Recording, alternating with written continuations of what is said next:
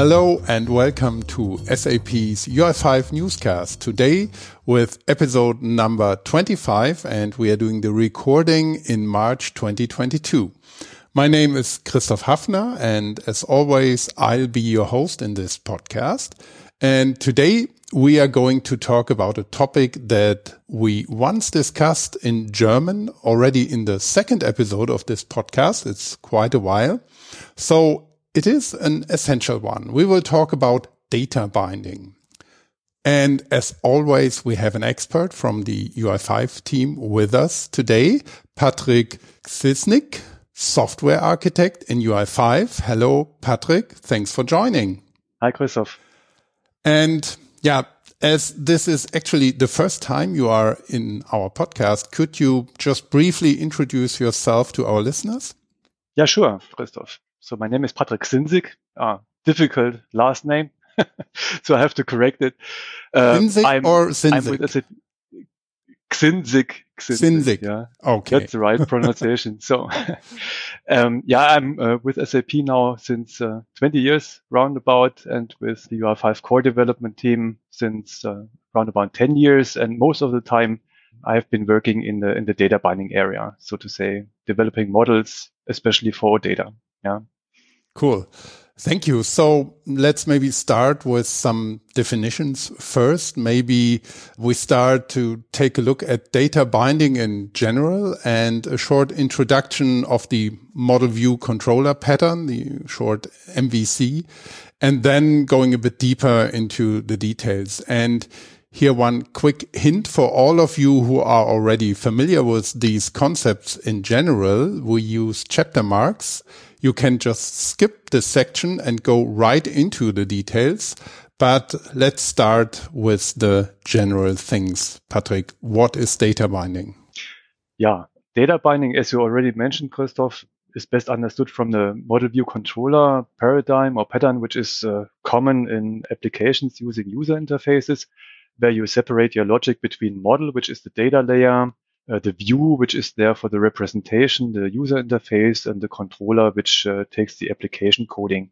Yeah, for example, for event handling. And data binding in UI5 is now uh, about the data flow between the model and the view to automate this and to take away this burden from a concrete application. So you don't have to write coding for that, but you just specify a model as a data source and the data binding, the model implementation for this model in UI5 takes care about the data flow. So once the model changes, data in the model changes, your controls will update correspondingly. And uh, the data binding also goes the, in the other direction. So when users change something on the control, uh, the data will be transported to the model again. One thing worth mentioning is besides this automatisms, that you just have to take care about, uh, in the most easy cases, about uh, declarations. So you don't have to write coding in principle. So one thing is that you declare usage of a data source in uh, typically in the UI5 component manifest in order to make it known. And secondly, for the concrete controls, you have to declare a so-called binding path for the control property in order to connect it to a special place in the model and to make the data visible on the UI. Yeah. Mm. Yeah. Thank you for this general introduction. I think it is really a common design pattern in software development, but the specifics are, of course, as you already um, mentioned a little bit in, um, yeah, the specific technology that you are using. In our case, UI5. So, can you maybe outline how does all this work in UI5? Yeah, UI5 has a, let's say, some base classes which define a contract or interface from the model towards the controls. So all controls in UI5 uh, use this contract. So they are not aware of the specific technology behind the data source, be it JSON or OData or some other model, but they just access the model via this abstract interface. In this sense, and this is also important for control developers, the controls are let's say protocol agnostic. Yeah, they don't know about the concrete technology underneath. In addition, also worth uh, to know for control developers, the base class for controls in UI5, uh, namely managed object, takes care about the data binding and the data transport. So when you implement a control, in many cases, you don't have to write coding for that. The base class you inherit from will take care about this. Yeah, that's the control point of view. And which base classes are there? This is quite yeah, important to know. The central class to access a data source is a model. There is also a base class for that. So you, for example, have a JSON model or an OData model, yeah, for example. And this uh, model takes care of instantiating the concrete data bindings, which you need to connect uh, between control properties and uh, the data source itself. And the most important data binding class is the so-called property binding, which is there to yeah, bind simple control properties. So sample would be when you have a text control with a text property, you could, for example, bind it to a sales order ID in the model or uh, also for input for controls where it's possible to have user input like a yeah, input. You could bind the value property to something which uh, the user can change where uh, the data goes back into the model. Yeah. So the gross amount could be changed, for example, or the node. But you could also, also bind with the property bindings control properties which influence the behavior of a control. Mm-hmm. Like, for example, the enabled property of a button or the editable property of an input. This is quite uh, nice because then you could disable a button just by changing the corresponding Boolean property in the model. Yeah. So mm-hmm. uh, you don't have to display the data, but you can also change behavior of controls with that. A second, more complex type of binding for which we also have a base class is so-called context binding. So where uh, the property binding refers to simple scalar type properties like Boolean, string or so. The context binding represents a single object in the model. And uh, the reference to such an object we call a binding context. And that's uh, where the name of this binding comes from. So internally, this binding holds a reference to such an object in the model and uh, as a single context. And such a context binding comes into play when you have uh, a container control, for example, a view or a form, and all controls inside this container, yeah, like the input elements or so in the form, uh, should refer to a single object. For example, you want to display the different properties of a sales order, and then you can create a context binding for the form and all controls underneath contained in this container will receive this binding context, this object, and can then display the properties of the sales order. Yeah. So this is how a context binding works and how it also works together with the property bindings. And the third type of binding we have uh, is the list binding. So where the context binding represents a single object List binding is there to represent lists or collections of objects. So it has uh, several of these binding contexts. And one core functionality is that it allows for, for paged access to this data. So uh, typically controls like tables uh, display a certain amount of rows. so they ask for this range of rows via a certain index range with a start index and a length. And then the list binding provides the context in this range. Yeah, with this, it is possible, for example, to have efficient requests to backends, maybe when you don't have want to read a complete collection, but only uh, a certain range out of it. Yeah. In addition, these list bindings allow for sorting and filtering, provide length information. Yeah, and typically you would attach such list binding uh, to, for example, the rows aggregation or the items aggregation of a UI5 table control in order to display a collection. Yeah. And uh, the last type of binding I want to mention is the tree binding, the most complicated one, which is there to represent hierarchies.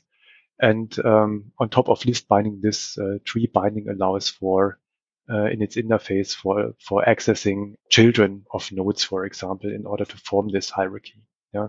So this is what comes on top compared to the list binding. Mm-hmm. So this is, so to say, an overview, a rough overview of, of the base classes, which are then implemented by concrete models like a JSON model or an OData model in order to give you access to the, the data from a concrete technology. Mm-hmm. Yeah, and I think it's um, interesting to have this yeah introduction or overview on these types of bindings, not only because it's so important for um, a use case such as we have it in UI5 usually.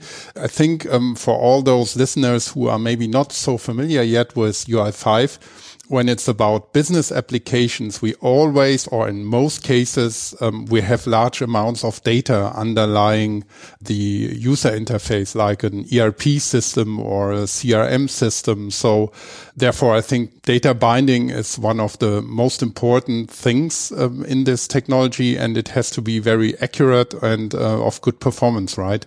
Yeah, sure. Yeah, that's yeah for example, where this paged access in the list binding comes into play because you don't want to read 1 million records from a backend in order to then later on reduce this amount of data, but you want to have a, a specific request for the data you need on the UI. Yeah, that's important, especially when it comes to mass data and, and large collections from databases. Yeah. Mm, exactly. And maybe then going a little bit more into the details. So what technologies and, and mainly data sources are supported there? Hmm. Yeah, we have several model implementations. I don't want to mention them all. The most important ones are uh, the JSON model. Yeah, this is there to yeah, provide uh, access to JSON-like data or JavaScript object literals. You can also provide as a data source. This is um, can be used as a pure client-side model. So you construct the data source via JavaScript object literal yourself on the client, mm-hmm. yeah, in order for example, to represent some UI state or so, which you want to change via data binding and manage via data binding.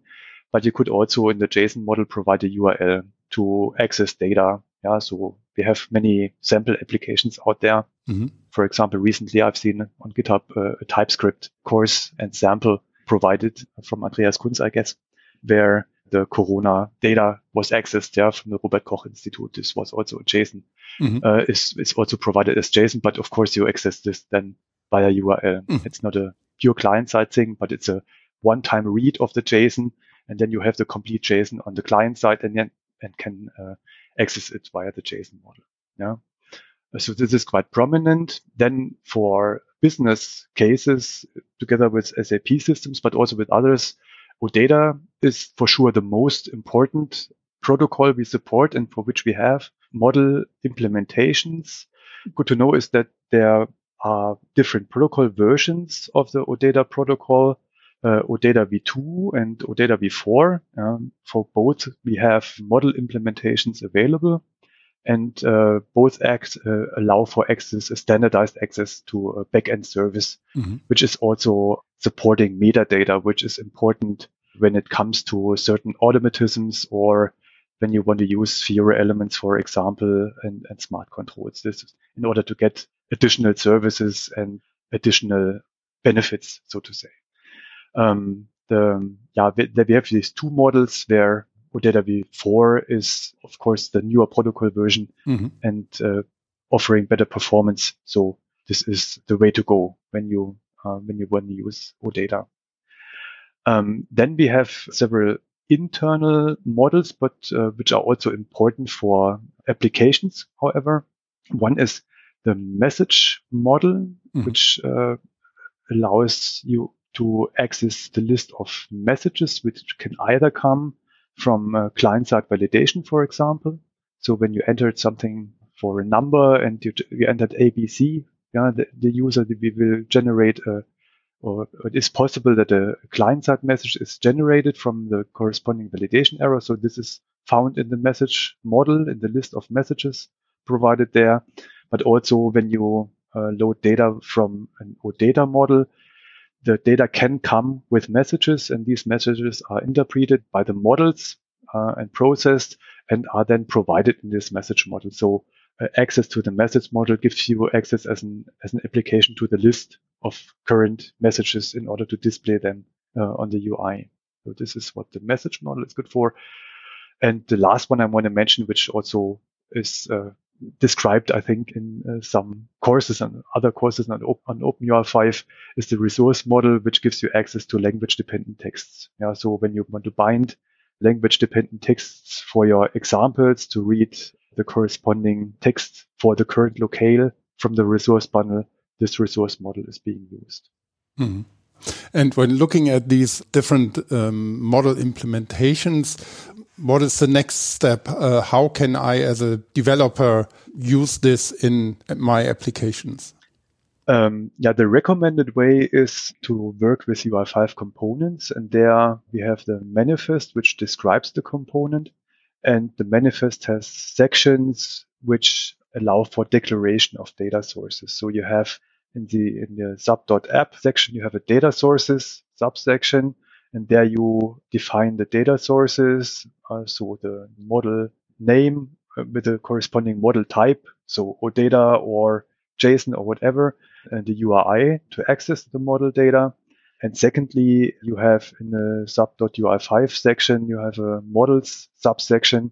And here you again provide the details, also the model type specific details in order to instantiate the model.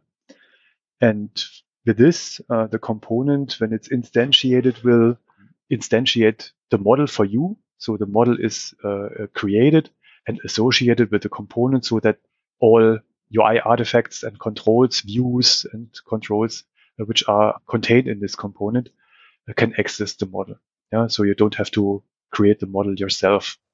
Mm-hmm. Uh, to be complete, of course, you can. You don't have to do it via the manifest, but of course, you can also create uh, the model yourself in JavaScript and then call the set model API on any control in order to make uh, the control available uh, for access and for data binding in this complete control, where control is very a generic term. So a view and a component is also a control in this sense. So you can also set it on a on some container control and make the model available then for data binding. So mm-hmm. this is how instantiation of model for data sources works. Yeah. Mm-hmm. And in this context, maybe you can give also some deeper insights on the binding path.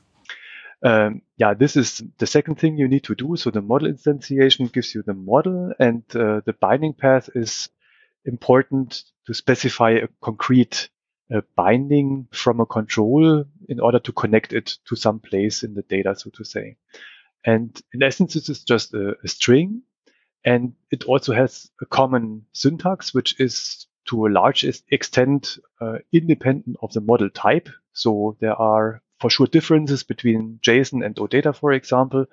But in essence, the binding path is just like a URL resource path or directory path. So it's a, a sequence of segments which are joined by forward slashes.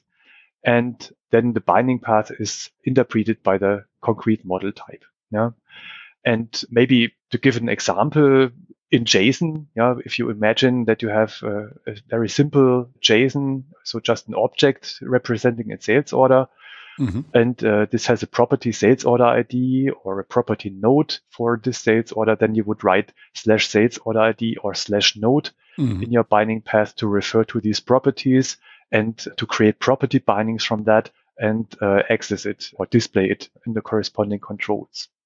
Important to know is that the um, only absolute paths allow for data access. Mm-hmm. So data is always organized in a hierarchical manner. So in JSON, you would start from the root object and then uh, you could drill down, so to say, to s- uh, several properties. A property again can be an object having further properties and then each segment uh, represents the name of a property in this uh, in this data hierarchy and of course you need uh, this entrance point, the root of the uh, of the data, and this is the slash, so to say, and this is what we call when it is the first uh, character, we call an absolute path. Mm-hmm. So you need an absolute path, but we quite often also need a relative path. So uh, for example, I had given this uh, example with forms. Mm-hmm. Um, you uh, just want to display or, or specify something like a quantity or a unit or a node as a binding path, and then only later on provide uh, the object for which this quantity or unit should be displayed. Mm-hmm. And that's where these relative binding paths come into play. So you uh, only later on provide the binding context or the object. So for example, in this form, you would specify an input field with a value property bound to quantity. And then you would, for the form, you could provide something like a, a sales order line item or a sales order as a binding context.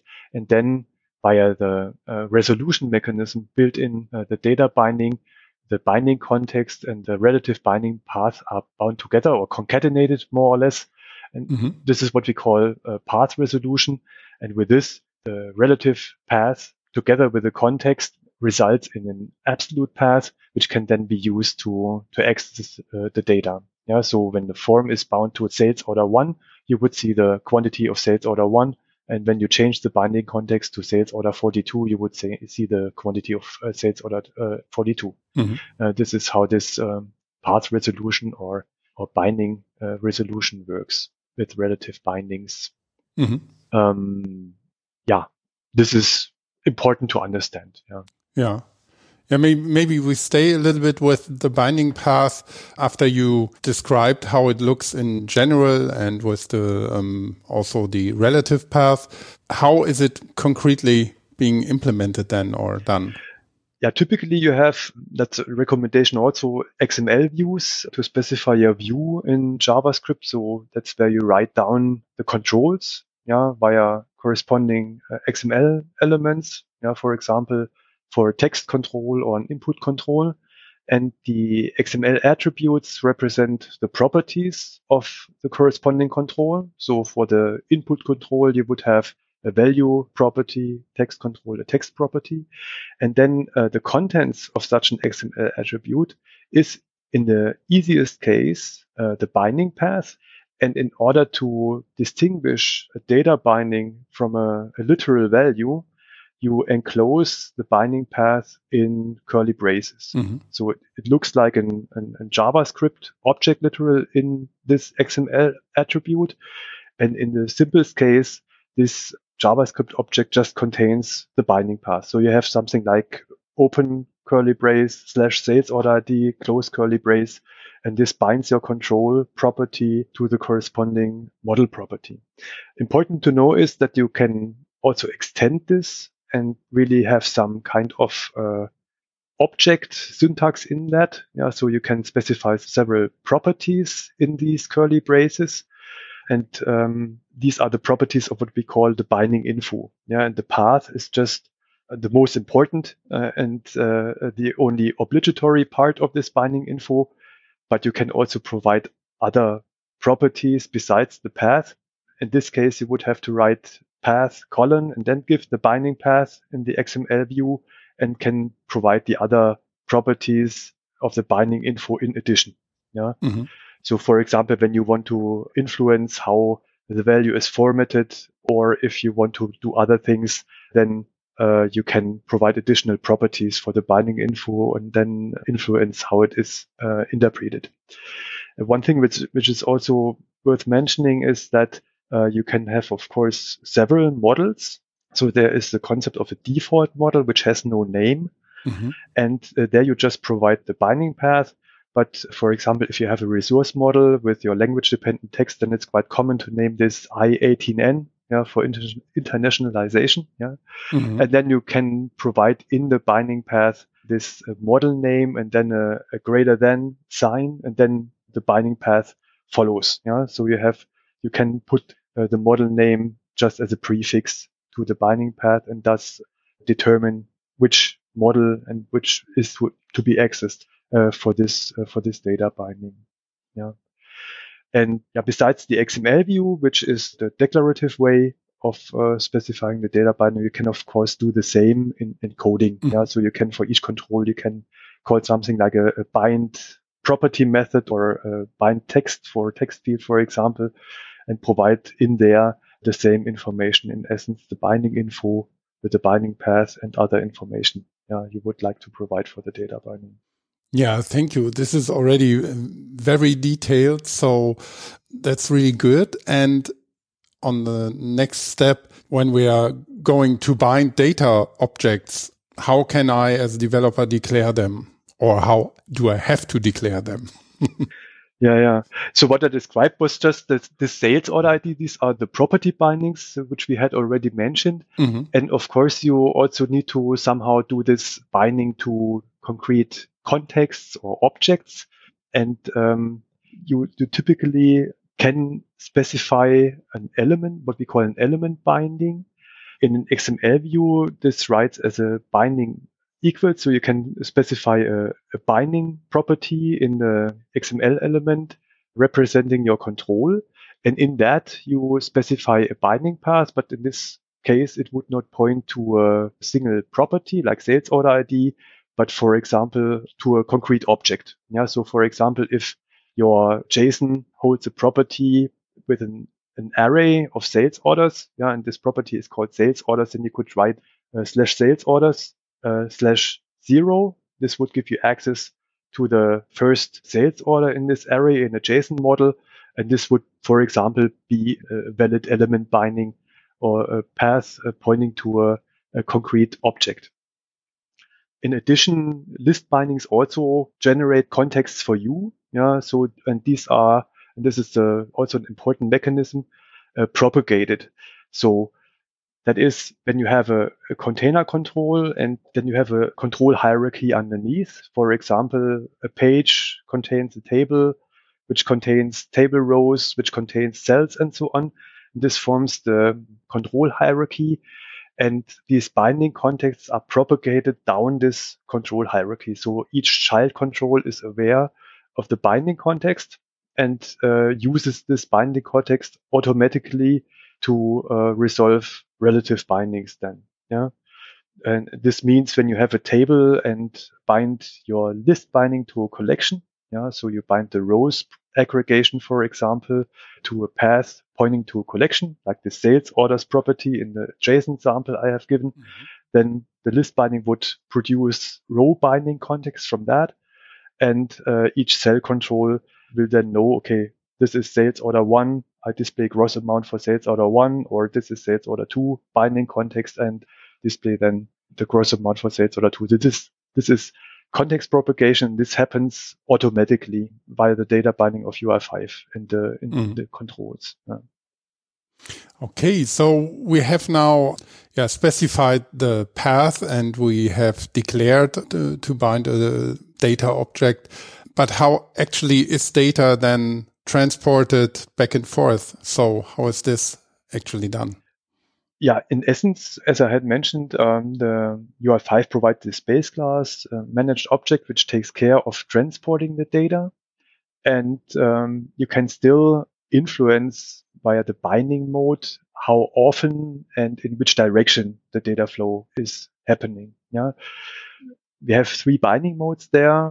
The most restrictive one is the one time binding mode, which means that the model data is only pushed once from the model to the control. And after that, the control is decoupled from, to, so to say. So when the model changes, it, it will not update. For some cases, uh, this one time binding is, however, sufficient. It's also most efficient because you don't have to uh, set up this change eventing mechanism, which is required in order to get this change eventing, so when you update the model, that control also updates.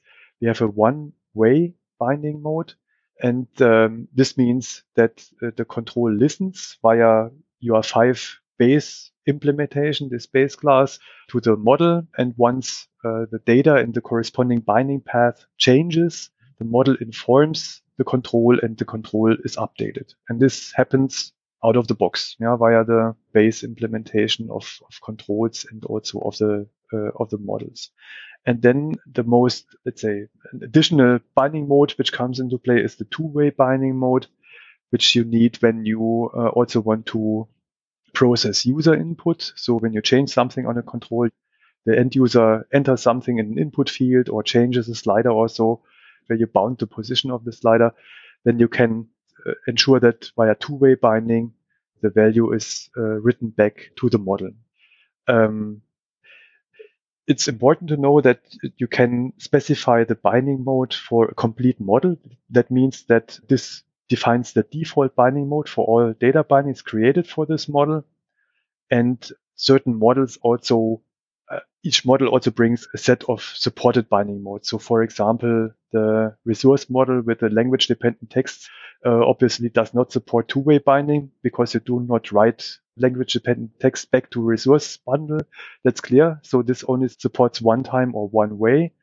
Other models, however, like uh, JSON or OData also support two-way binding. So for OData, for example, this would mean that you really generate a write request, an update request to a backend uh, when the corresponding data changes, or at least potentially you you create this request. This is what the model does for you. Yeah.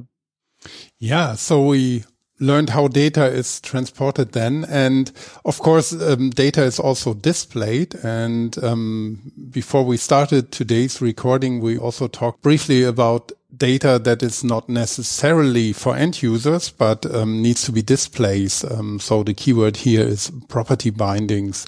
Can you maybe give some uh, brief insights on that? Yeah, sure. I mean, in principle, a model provides raw data. Mm -hmm. You mm-hmm. can um, directly display that. So when you just provide the binding path, this is what happens. Yeah. So you, when you have a string or a boolean, it will be uh, more or less be directly displayed somehow. Mm-hmm. Uh, but quite often you have cases where you want to translate this in order to have some externally consumable format for the end user. Mm-hmm. Or a typical example is also when you have a, a, status text or so and want to translate this to an icon uh, source, for example, yeah. to make this visible.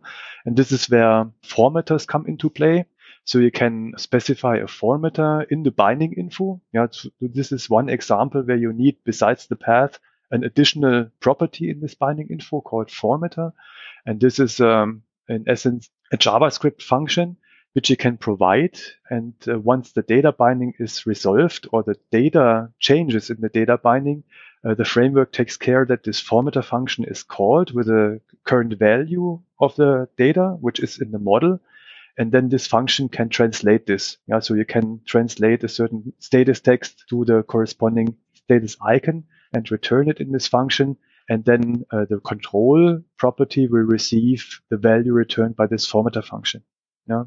So this is a possibility to translate this. And there is also some syntactical sugar, how you can uh, provide a formatter function. For example, when you provide a dot at the beginning of the name, this will refer to a function inside your controller in the view so that you, uh, as a shortcut, uh, and there are also other possibilities how you can uh, provide this formatter function and refer to it, yeah, and how this name is resolved.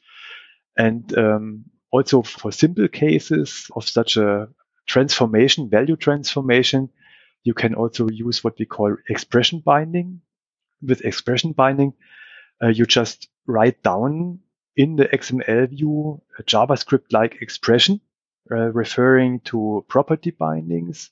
And with this, it is possible that you even don't have to write a function. So you don't have to code anything, but you just write this expression. Yeah, syntactically, an expression binding, uh, you have this curly brace syntax. And then after the starting, the opening curly brace, you write an equal sign and this describes uh, an expression binding. And then inside this expression binding, you can refer to a, property via a dollar curly brace and then giving the binding path. Mm-hmm. And with this, you can then use the value from a certain data binding and do some computation on that. Or for example, you could check if, if order status does not equal to null mm-hmm. and then determine if, if a certain control like a button is enabled or so, yeah, via this expression binding. So this gives you a shortcut. For simple cases, this is okay. Mm-hmm. I would recommend not to use it for very complex cases because then it's hard to, to get an overview. In this case, you should then fall back to, to formatter functions and use them instead. Yeah, but um, there's actually more. So um, types for formatting and for parsing and validation of hmm. data then, right? Yeah, sure. I mean, this formatting and also expression binding only is useful when you just want to display data. So this is for the one way, so to get an, uh, a proper external format for the end user. Mm-hmm. But when the end user is uh, needs to be able to input something and you want to bring this back to the model, uh, that's where the so-called UI5 types come into play. So instead of a formatter, you can also uh, provide a type property, providing the, the type name. And then this type is instantiated and takes care not only of formatting to get this uh, end user external format, mm-hmm. but also when the user enters something, the type takes care of parsing and also uh, validation. Yeah. So a typical example is something like a an integer or a float when you want to display numbers, which takes care of uh, displaying the proper decimal separators, thousand separators, mm-hmm. as we know it, yeah, depending on the locale also.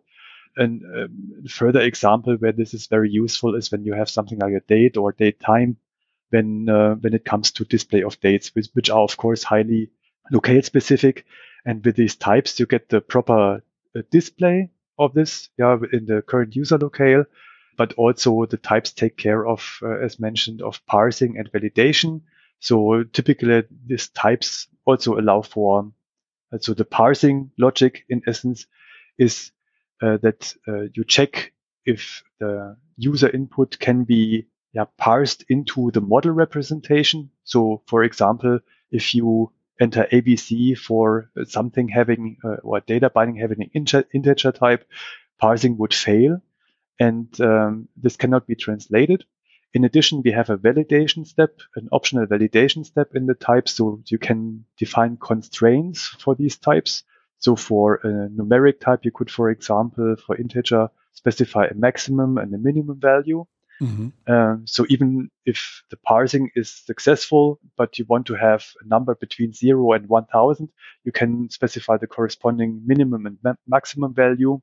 And with this, the following validation will then check if uh, the number the, the end user has entered uh, matches these constraints. And you could also validate this. And this whole parsing and validation, besides the let's say, translation from the external representation entered by the end user to the model representation also gives you the possibility as an application to handle these validation errors.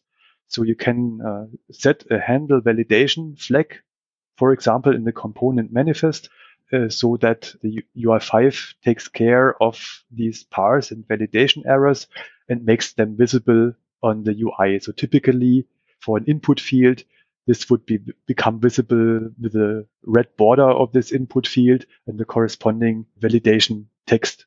For example, like something like a enter a number or not a number or enter a number less than or equal to 1000 or so, mm-hmm. depending on which of these parse or validation checks fails. So this gives you, uh, let's say, some convenience. You don't have to program this yourselves, but uh, you just use these mechanisms of the of the types to do, do checks on the on the user input. Yeah. Okay, and yeah, we have also another um, concept here, the composite binding. And um, as I understood it, it means that uh, several bindings from the model to bind to one model actually. Can you maybe explain this a little bit mm -hmm. detailed? Yeah, sure. So um, what we had so far, we had uh, uh, property bindings uh, bound to a control property. So input field value property is bound to a single property, but these composite bindings allow for combining several properties from the data source, from the model, and um, make them visible on the UI. Yeah. So for example, in a read-only case, you could bind first name and last name, yeah, and combine these two in a composite binding. Syntax wise, uh, in an XML view, you could just write the binding path expressions and concatenate them. So something like curly brace slash first name, curly brace slash last name. And then uh, this these will be simply concatenated. Mm-hmm. But you could also uh, specify them as the parts property, these property bindings in the binding info. And then this is an array of property bindings and you can provide them in the binding information. And um, then also, just as with uh, simple property bindings, uh, provide a formatter, which would then be called with several arguments. Yeah, in the first name, last name example, the formatter function would then be called with uh, two arguments, and you can combine these values then in, in the formatter function and to produce the um, external representation. Yeah. Also with expression bindings, you can uh, inside the, the expression have multiple of this dollar curly brace representations of property bindings. And this way, in an expression, combine several properties from the model. And then in order to create uh, the value, which goes then to the corresponding control property. We also, in addition, we have types for these composites. For example, uh, currency or unit where you have a numeric value and something like a currency value like euro or so. Mm-hmm. You can also use that one. Uh, they obviously also bind to several properties and display them then also in one field in the UI. Yeah. And now latest development, we also have some a composite type available for datetime with time zone. So, uh, for example, when you have a, a, a timestamp and want to display the time zone with it, these would also be two properties which should also be uh, allow for input. And uh, this can then be handled by these composite types, yeah, so that the data can flow back to the model. Yeah. So mm-hmm. for composite bindings, the same mechanisms are available as for simple property bindings. You can use formatters expression binding or even composite types in some cases. Yeah.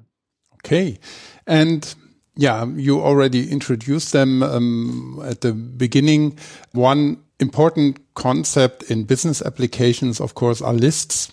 I think we deal a lot with lists and we have list bindings. There, of course, this data needs to be filtered and sorted uh, very often. How is this done? Um, yeah, uh, the list bindings have specific APIs which you can call to filter and sort. Sometimes these APIs are also connected to the corresponding control, which allow for filtering and sorting as a table control. Mm-hmm. But filters and sorters are in UI5 uh, represented as separate objects. So you have sorter objects and filter objects. And this is what you provide as argument to these uh, methods. So for the sorter, you would in the sorter object specify the model property on which you want to sort. So for example, if you want to have uh, your sales order collection sorted by gross amount, you would uh, specify this property in such a sorter. And uh, of the sorter also uh, allows for further or to specify further properties. For example, if you want to sort ascending or descending, you can specify a comparator function. If you want to override normal the default way of comparing different values uh, and replace this by something different. And uh, the sorters can also be used for grouping. Uh, this is also important to know. So we can specify several sorters, which are, are then applied uh, cascadingly. And for the first sorter, you can also specify that this is used to group the entries in a table and if the table or the control displaying the collection supports it, you would then see the corresponding grouping headers. Yeah. And um, this is also possible. Mm-hmm. Um, and for filters, it's, yeah, let's say analogous in a way. So you can uh, create such filter objects and provide them to the filter method of a list binding. And uh, UI5 filter is for a property, so to say.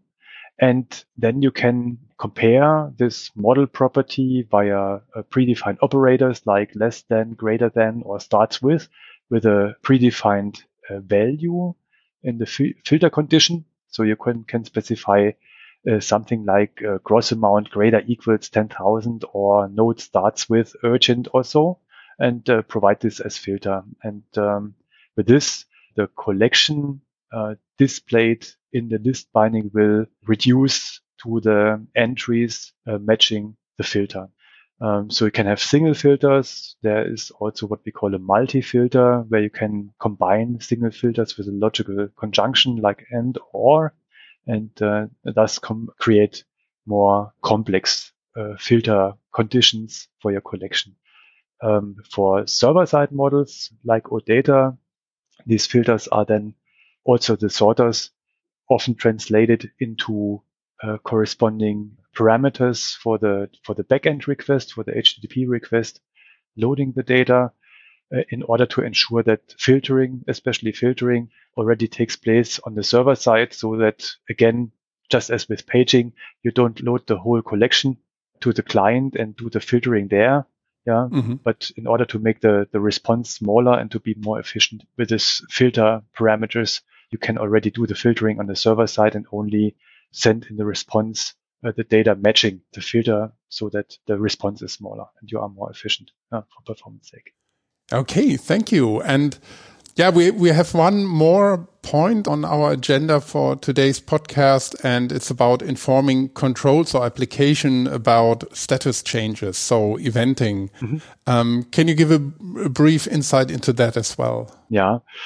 So UI5 as a framework has, let's say, very basic implementation available for controls to handle eventing. So typically events are something like a press event for a button mm. in order to implement an event handler for that and, and react in encoding on that. And the uh, model base classes, both model and also all these binding implementations, property binding, context binding, list binding, are also event providers in this technical sense and are let's say, implementing this event provider uh, interface mm-hmm. so that uh, models and also bindings can provide these events. Quite often, these events are model type specific. So for server side models like OData, you can have specific events for this server side communication. And one typical example for events you would or you can attach to uh, in order to handle them in application coding is this pair of data requested and data received events so that you can, uh, for example, be notified when a binding loads data from the model. And when this data request starts, you will uh, inform with this data requested event. And uh, when the request comes back with a response, the data received event is fired and you can attach to that and, uh, for example, make use of that in order to, to display a busy indicator. Mm-hmm. Yeah. So this, of course, is, there are lots of events and you have to look this up in the corresponding model implementation in the JS doc in order to know uh, more about this. Uh, but in essence, it's good to know that you have these events, you can attach to them and make use of them uh, for uh, specific uh, scenarios. Yeah. Okay. Patrick, I think we covered it so far. Uh, at least this is what we had on our list for today's episode. Mm -hmm. Or is there something that we missed and that should be added? No, I guess uh, at least at this at this level, which is uh, suitable for podcast, this is okay. Yeah, for the mm -hmm. central under, basic understanding of data binding, and of course for the more complex examples, you have to look at the courses available and other material available, demo kit and so on. Mm-hmm. Uh, because now uh, spelling complex binding expressions doesn't make sense. Yeah. So. okay. of course. Of course. That's for sure. So this is not so um, convenient on the audio track, but yeah, we, we have sure. show notes. So there will be links to more information. Yeah. Okay. Okay. Yeah. I think there we have it, folks. Patrick, thank you again so much for sharing all these insights and this knowledge in data binding. Thank you for that. You're welcome. Thanks for the invitation. Yeah. And yeah, dear listeners, thank you, of course, for tuning in. And I hope we could compile some very useful information for you and some news maybe as well uh, in our podcast today. And as always, You'll find this podcast with many others on open.sap.com slash podcasts and of course on Apple Podcasts, Spotify, and any other podcast directory or podcatcher app. So have a good time and take care until next time and bye for now. Bye.